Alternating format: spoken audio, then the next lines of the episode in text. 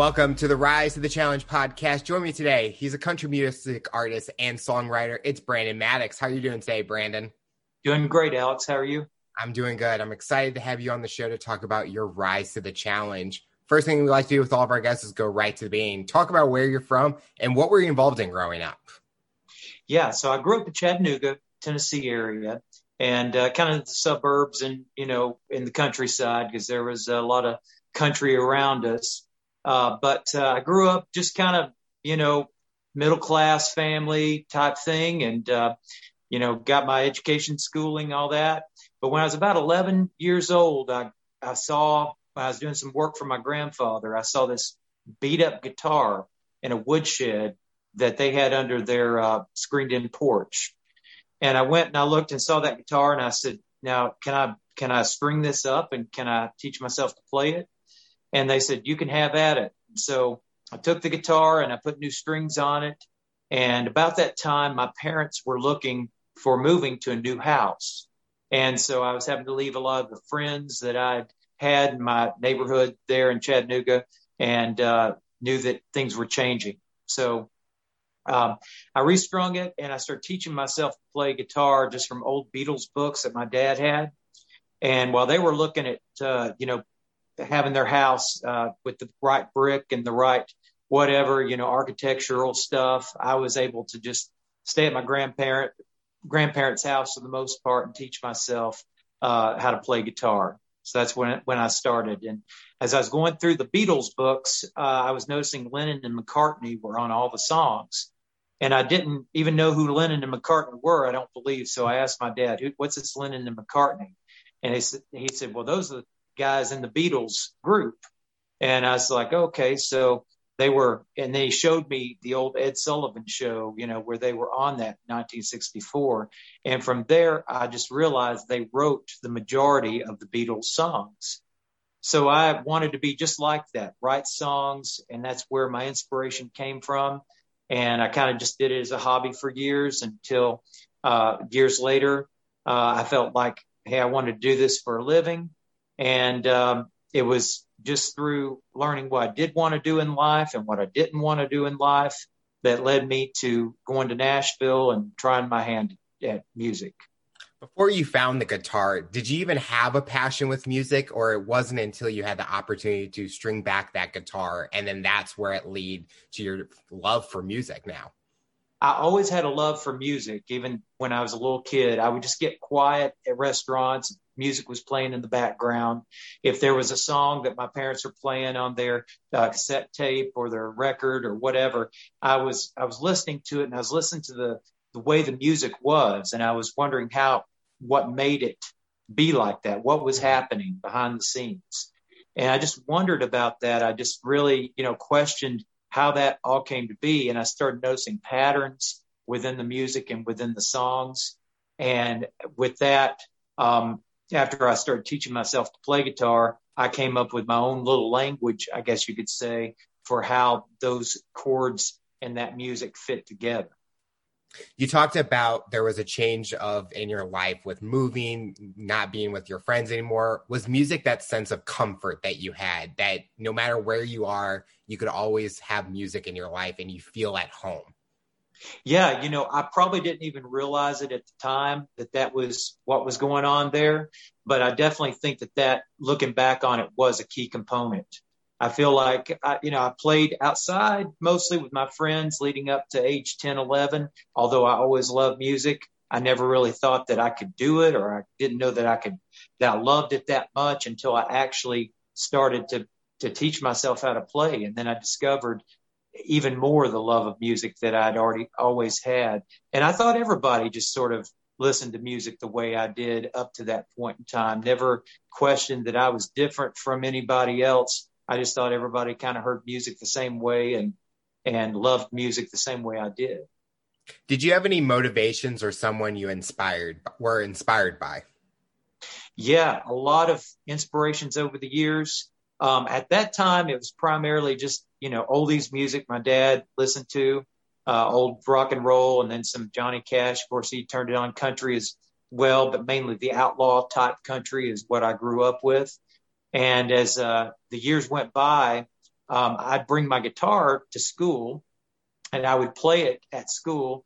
And, you know, I encountered both people who encouraged me and people who, uh, you know, were bullies and said, you know, you need to give it up and, and not do that anymore. You're making a bunch of ruckus. And, uh, so I didn't, you know, I didn't listen to the haters even back then. I just thought, well, they're jealous. That's what, that's what's going on. So I never listened to them.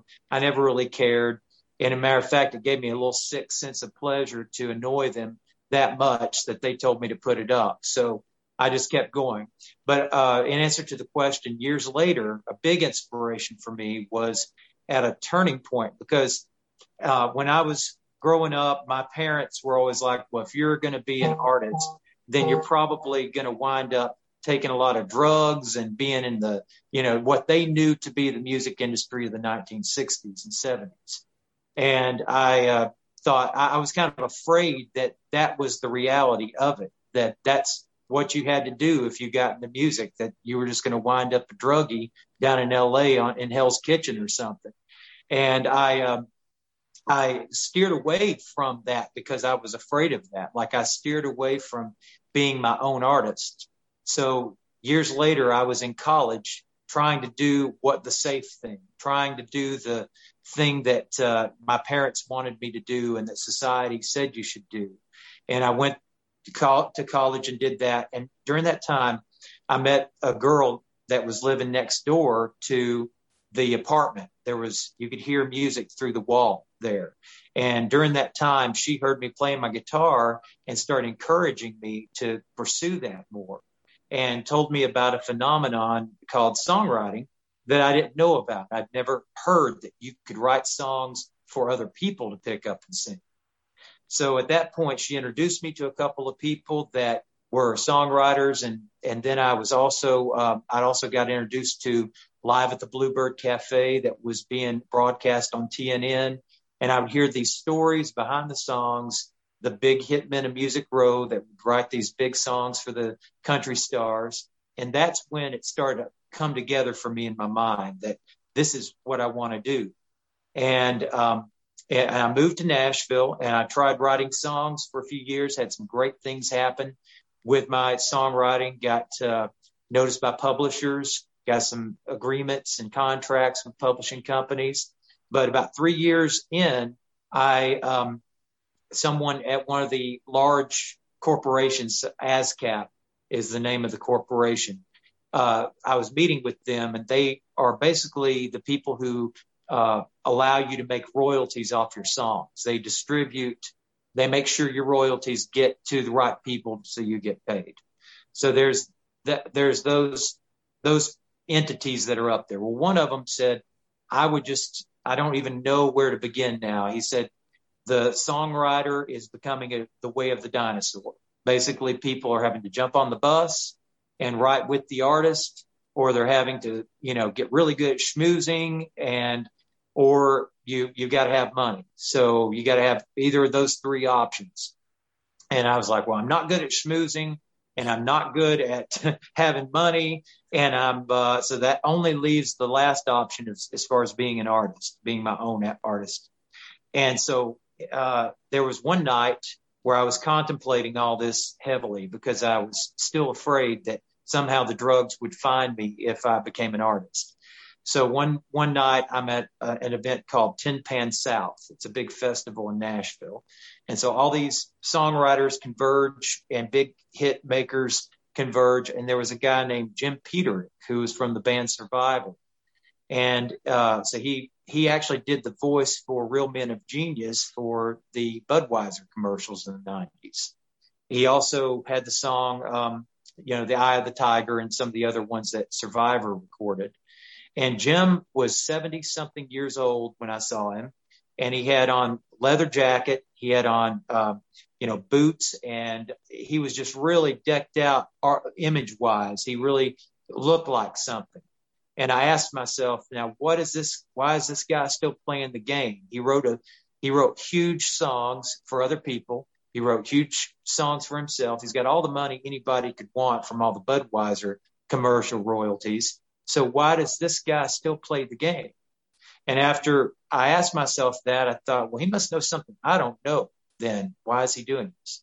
And I came to the conclusion that I was going to go for it. I was going to become an artist at that point because I could always be a songwriter later in time. And if I was old and and Jim's age or whatever, uh, I could always just write for other people. My looks did not have to be there, but they have to be there right now, going for the artist thing. So I decided that I was going to change my hair and do all the things I didn't want to do uh, before and become a become an artist. And um, I got jobs pretty quickly, played for Tootsies and all that. So um, yes, been inspired by a number of people. Did your parents support your decision to go fully with music as their goal for you was to go to college, get that degree, education, but you've had a passion in music and you kind of ma- started making that transition over to there? Yeah, absolutely not. and answer that question. No, they uh, they did not. Um, when I was uh, in college, as soon as I was about to graduate uh, college, my I told my dad I'm going to move to Nashville and I'm going to try this music thing, and he said, uh, "Well, it's your decision, but you know you could be making fifty thousand dollars starting out a year with your business profession," and uh, and I was like, "Well, that sounds awful enticing and awful good, but guess what? I'm still going to move to Nashville." So I packed up everything in my car and and was ready for a life of poverty. I was ready for a life of of you know just scrapping it on the streets and being doing whatever it took to to make ends meet just for the love of the music. I'd heard a quote from Waylon Jennings about don't do this for the money, don't do this for the fame, do it for the music. And if you love music that much, and I knew in my heart that I did, that it was all about the music to me and not about the the fame or the money or the glitz and the glamour. So my uh, my dad was shocked that I chose to move to Nashville and do it. And every few weeks, when we were talking, he would say, "Now you ready to move back home? I mean, are you ready? Got this out of your system? You know, this crazy dream that you're dreaming." And I'd be like, "No, I'm still going to be up here. I'm going to give it about five to ten years, see what happens then." And so he said, "Okay, well, you know, I may not be around and all this stuff. So it never was an encouraging scenario with with what my parents did, and it did make me a little bit jealous when I'd see other singer songwriters come into town that were teenagers and they would come to Nashville and they had full parental support. a matter of fact, the parents really pushed them to do music. I mean, they were wanting their their sons or their daughters to almost live vicariously through and I was having to fight all the time the notion off that, uh, you know, that, that my parents would be saying to me, well, you know, you just need to give it up. Just give up the dream.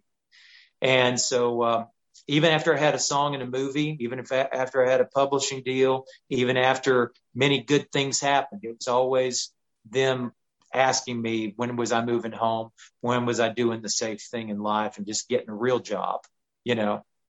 So that was how that went making those sacrifices, what did it teach you about yourself that you didn't know about you had? Yeah, it taught me a lot because I didn't know if I could take it. I didn't know if I could uh, even survive Nashville because I always heard it was a really tough town. You know, it was really hard. Everybody was telling me. And then I got up there and, and not to brag or be um, arrogant sounding, but I knew I could compete. I knew that everything, the songs that were going on around me in these circles, that my songs were as good, if not better, than those songs that were being written. And even the hit songs that I heard, I knew that those songs that I had some that were equivalent, you know, and I was trying to be very um, objective with my uh, you know, evaluation of myself, and and I looked at my songs as products and not tied too heavily to my soul. You know you have to sort of st- uh, stand back after you write it and and and uh, realize that you're also marketing a product at the same time. And i uh, and so I, I tended to look at it like that and tried my best to to do that. And i just uh, i just hung in there and kept doing it. I got a lot of uh, good things that happened. And then i had some people that didn't like my success how quickly good things started happening uh, as soon as they did, as soon as I moved there, and they set out to destroy me. You know, I had people that did that, and uh, and some to some extent they were kind of effective, but I had to keep going and I didn't stop. So I just knew that no matter what happened, whether I had the haters that were out to destroy me or sought to do that, that I was going to stick in there and rise again. I think a lot of people can relate or they can utilize what you just said because I think people are worried about the negatives that come from trying something. Like they're going to fail, they're not going to make it, it's not going to have a good outcome. But I think nowadays is the perfect timing to go for it and learn from this opportunity. And if it doesn't succeed, keep trying. If it's still not working, then you make those decisions at that time. But I think, like you said, you got you have the passion for it, and you knew in your mind that you weren't going to fall back and just get a regular job. You wanted to pursue music and you wanted to keep on going because that's what you were driven to do. Exactly. Yeah. And I, I think that everyone that wants to do music should also read up on the business and read up on the um, the the art as well. The, I read a book called The Craft and Business of Songwriting years ago by Art Braheny, I think it is, or John John Braheny. And and I read that book and it gave me a lot of uh, a lot of insight into Nashville and how things worked, at least historically how they worked. And so it gave me a uh, it gave me somewhere to begin to say this is what they're looking for up there. This is what I can expect from the industry itself. And uh, and so I didn't go up there blind. I would read read about this stuff. I didn't want to go up there and just be like, well, where do I start? You know, so I would encourage also people not to not to just go to Nashville yet. Know something about it. Ask questions from people that are have been in the business first, and then when they get there, they won't be totally in the dark about how the business is conducted up there. When was the moment that was the pure breakout moment for your career? Well, you know, there's there's never really been that defining breakout moment. I've had a lot of small victories along the way, a lot of times that I've gone up and gone back down and gone back up and you know, and really it there's not a lot of people that have those defining moments that are doing it like I do it. So I do it because I come from non-supportive parental people. You know, my parents are not uh, involved in this process at all. But many, many artists have that backing. They have money that backs them, and they have that one moment where the money marries the promotion, marries the art, and everything catapults from that moment, gets better and better and better for them. Um, people buy their record deals these days. There's just not the same uh, industry that there used to be. Things have changed. It's been an ever moving target. But um, I, I was a few years back and uh, probably about 11, 12 years ago now, I was in Nashville and it'd been two, two or three years I'd been in Nashville.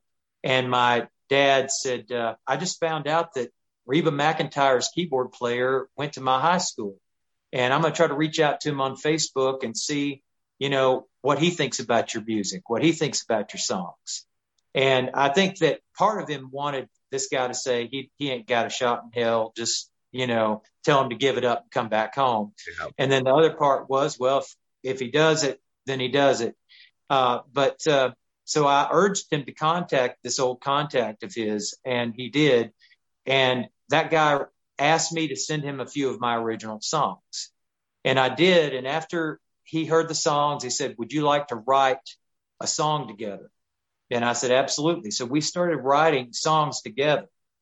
And there was a um, there was a guy that I was trying to do some recording with prior to this, do my first EP or album with me as the artist.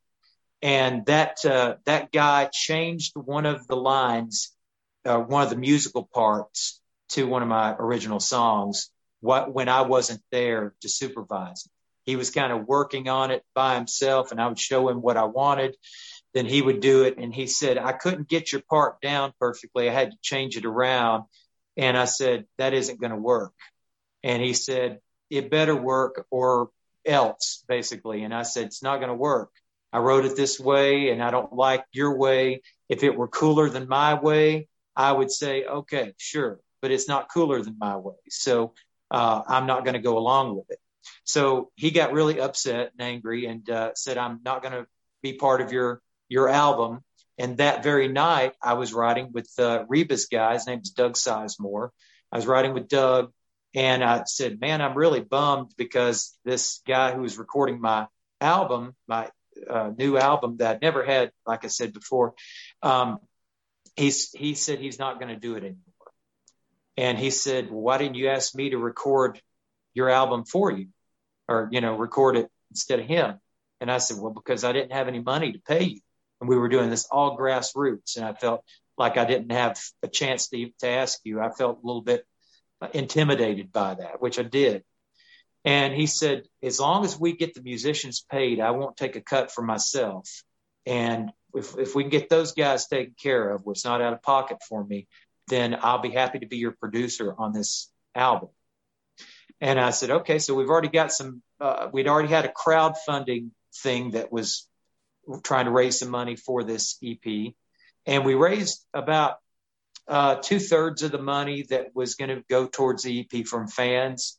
And uh, then the other part we didn't raise. So we had to do everything on a shoestring budget with the very best songs that I had written at that point, married with the, you know, shoestring budget of what we could do. And so he was able to get some, get some people for cheap in the studio, get some people for a reduced rate on the, on the album.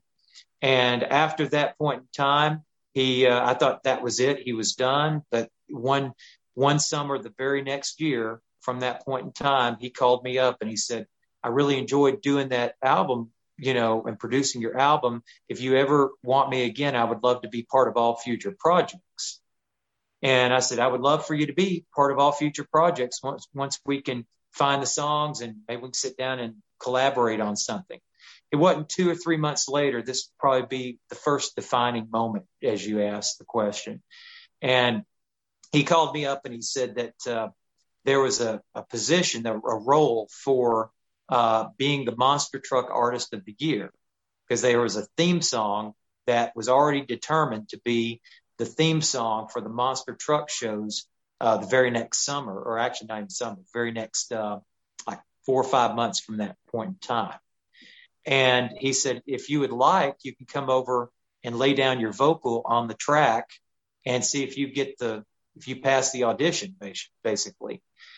And I said, sure, I, will do that. So I listened to the song and, and got the words down and everything went there and recorded it. And it ended up that I got the job out of other bands that were auditioning too. And uh, that's when we had to put together very quickly a new album that had that song on it and other songs that were cohesive with that song. So we dug into my songwriting catalog. At that point, I probably had, had about a thousand songs I'd written. And we found six others that fit with that song. And, uh, but we had, we had to get ready for, um, going out on the road in the middle of wintertime with the monster truck, uh, tour. And we were in Sioux City, Iowa, Madison, Wisconsin, and all these big arena shows. And that was, that was a, a really cool thing from the standpoint of exposure, a really good thing from the standpoint of, you know, to say I, I did it and everything. But when that ended, when all that run ended, it was back to the bar scene once again. So I went, I had a little blip of, of things going really well and then back to the bar scene. And then there was, uh, you know, songs I've had on radio. And then, you know, that was back to playing, you know, the same, same songs, you know. So there was, um, it was just an up and down. It's been an up and down roller coaster of a ride, but it's been fun. And uh, you know, I would say that, you know, if if there's someone that wanted to invest in my career, I would be a good horse to bet on in the race. You know, uh, there's a lot of artists that are trying to make it. I think I'm a pretty good horse to bet on as as uh, as somebody that uh, could yield them a good ROI. So anyway, that's my uh, that's how it's been for me. Do you think having those ups and downs compared to maybe another artist that has just an easy straight up path? Do you think you have the advantage because you have to grow, adapt to any situation? You're able to take the time and see what's my next opportunity or what do I want to work for? Because a lot of artists, they just keep on going and they're doing the same thing over and over and over and they don't get those moments but sometimes their career just stops out of nowhere, but they don't have that adaptability to get back up going. They kind of just are like, okay, I think I'm done for a while. Yes, absolutely. It's created in me an entrepreneurship, a uh, ability to bounce back that maybe some ar- other artists don't have because they just only knew one thing. They only knew that they had their parents' money. They went to a record label. They bought their record deal. They had a straight up trajectory. Then the record uh, label dropped them because they weren't selling or they ran out of money or whatever. They they totally took their money and did made them as big as they could make them with that money, and then they said we're not going to shell out any more of our money because we're not seeing enough sales to to make it happen.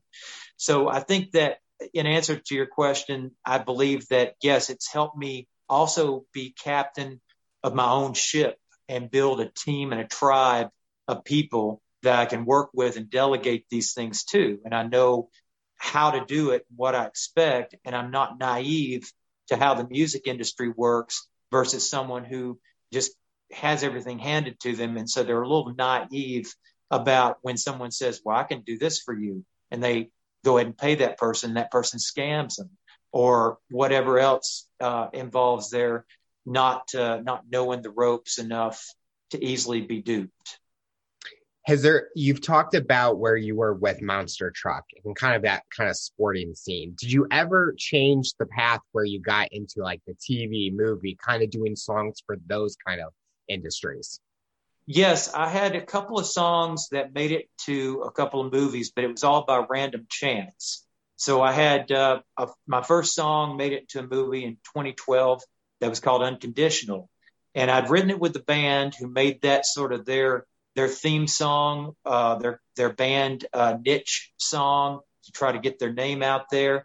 And that song went into a music library. And I don't know what the odds were of this, but my song got chosen for this for this movie. But the the most amazing thing about that is is that that first song that I had in the movie was chosen by a former teacher that I had in school who didn't know that his student had written a song that he ended up choosing years later for his movie. Wow. So that's that's pretty crazy. Uh, you know, I can't even can't even put a put a price on the crazy of that. But it, I did had that one, and then a few years later, by random chance, uh, one of my other original songs made it to a movie. And I tried to connect with all these people to try to leverage into that. Um, and you know, the first first guy I have a pretty good in with still, um, but uh, the second person I wasn't able to really get them to take a look at my other songs in my catalog. There's an interesting dance that goes on with the movie industry and songs and and that whole thing. It's not the same as trying to be a country music performer. It's like you've got to kiss a lot of butt for the for the songs to make it movies. You got to court these people, take them out for dinner, take you know schmooze them and wine them and dine them, and then you know then they'll let you send them a song.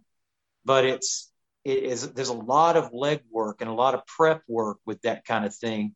And I, I don't live in LA, and I wouldn't make a special trip to go to LA just to wine and dine someone who may not even choose my song catalog. It'd be a lot of expense and a lot of trouble for you know, kissing butt, you know. It sounds like the music industry is a lot of 50 50 flip of the coin. It's either going to be approved, accepted, you get the song on an album or something or in a movie, or it doesn't happen. How does that hurt you mentally when things just aren't going your way, but then out of nowhere, things go your way? It's always flip flops. Yeah, it's validation for me. You know, I believe in my stuff and I believe in my music so much that it doesn't matter if the industry accepts me or rejects me at this point. Um, I've got such a confidence in what I do that there's nothing that the industry can do to tell me otherwise. matter of fact, I've had uh, industry people tell me that this one of my songs sucks or whatever. You know, that's just a terrible song. You know, um, you need to write something more like this, and then they give me the song that they're talking about. And I think that's a total joke and total crap. And there wouldn't be any way I would want to write that kind of stuff. Um, and so it's just vanilla, uh, same subject that's always been, you know, done a million times.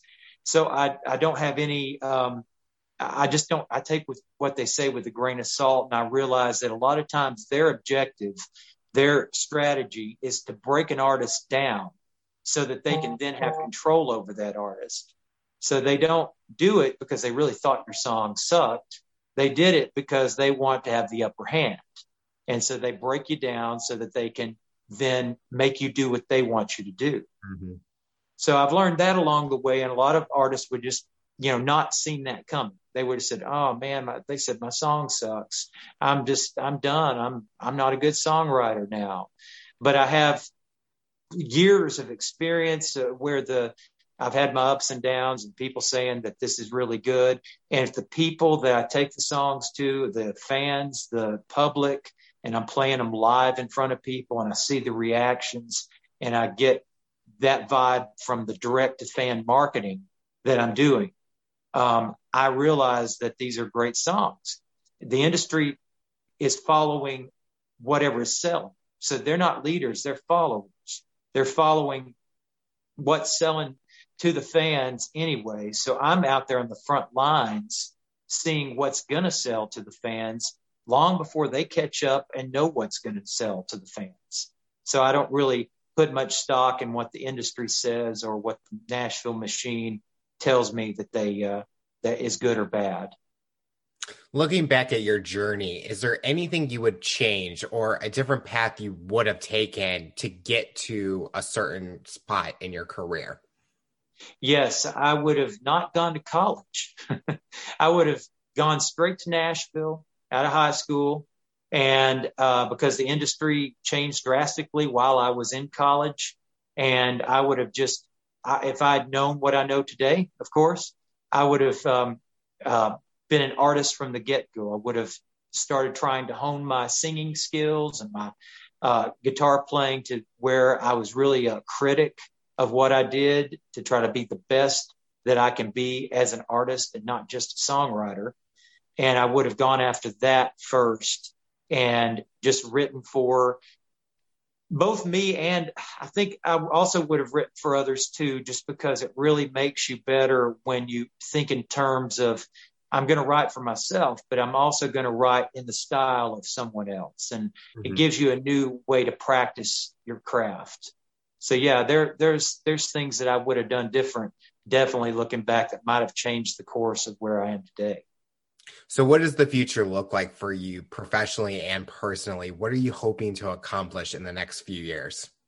Yeah, that's a great question. I've been, you know, since COVID kind of shut things down in 2020, uh, you know, things were all on hold, on hold, and there was um, just a sense of, you know, I don't know, just a lot of the ground that I had gained was kind of ripped out from under under me that year last year, and then you know you always hope one always hopes that they're on the forefront of being out there first before the competition catches up. But unfortunately in the industry that that I'm in there's a whole lot of booking people that like to swoop in and take all the venues and, and hoard these venues and then have the, their roster of artists that spend money both the on the front end and the back end. So greedy.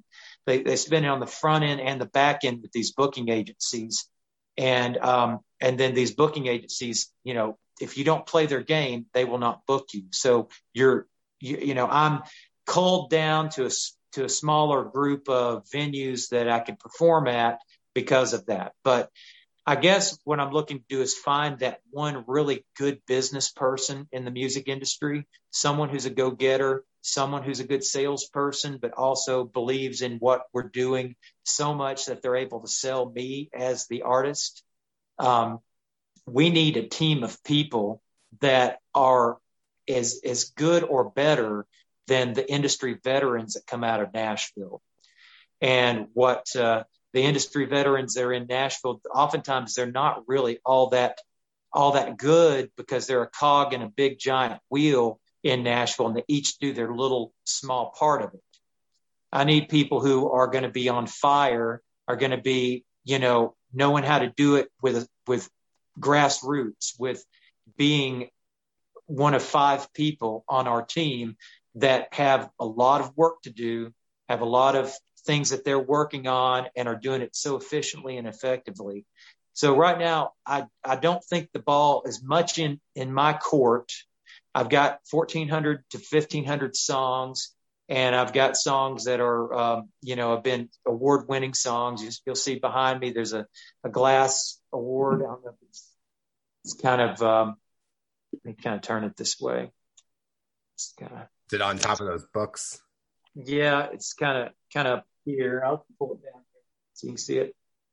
So this is a, it's kind of got a glow or reflective thing in it. So let's see this way. So this thing is the Josie Award that I won. It's a, it's the largest independent award show that's, that's in the world.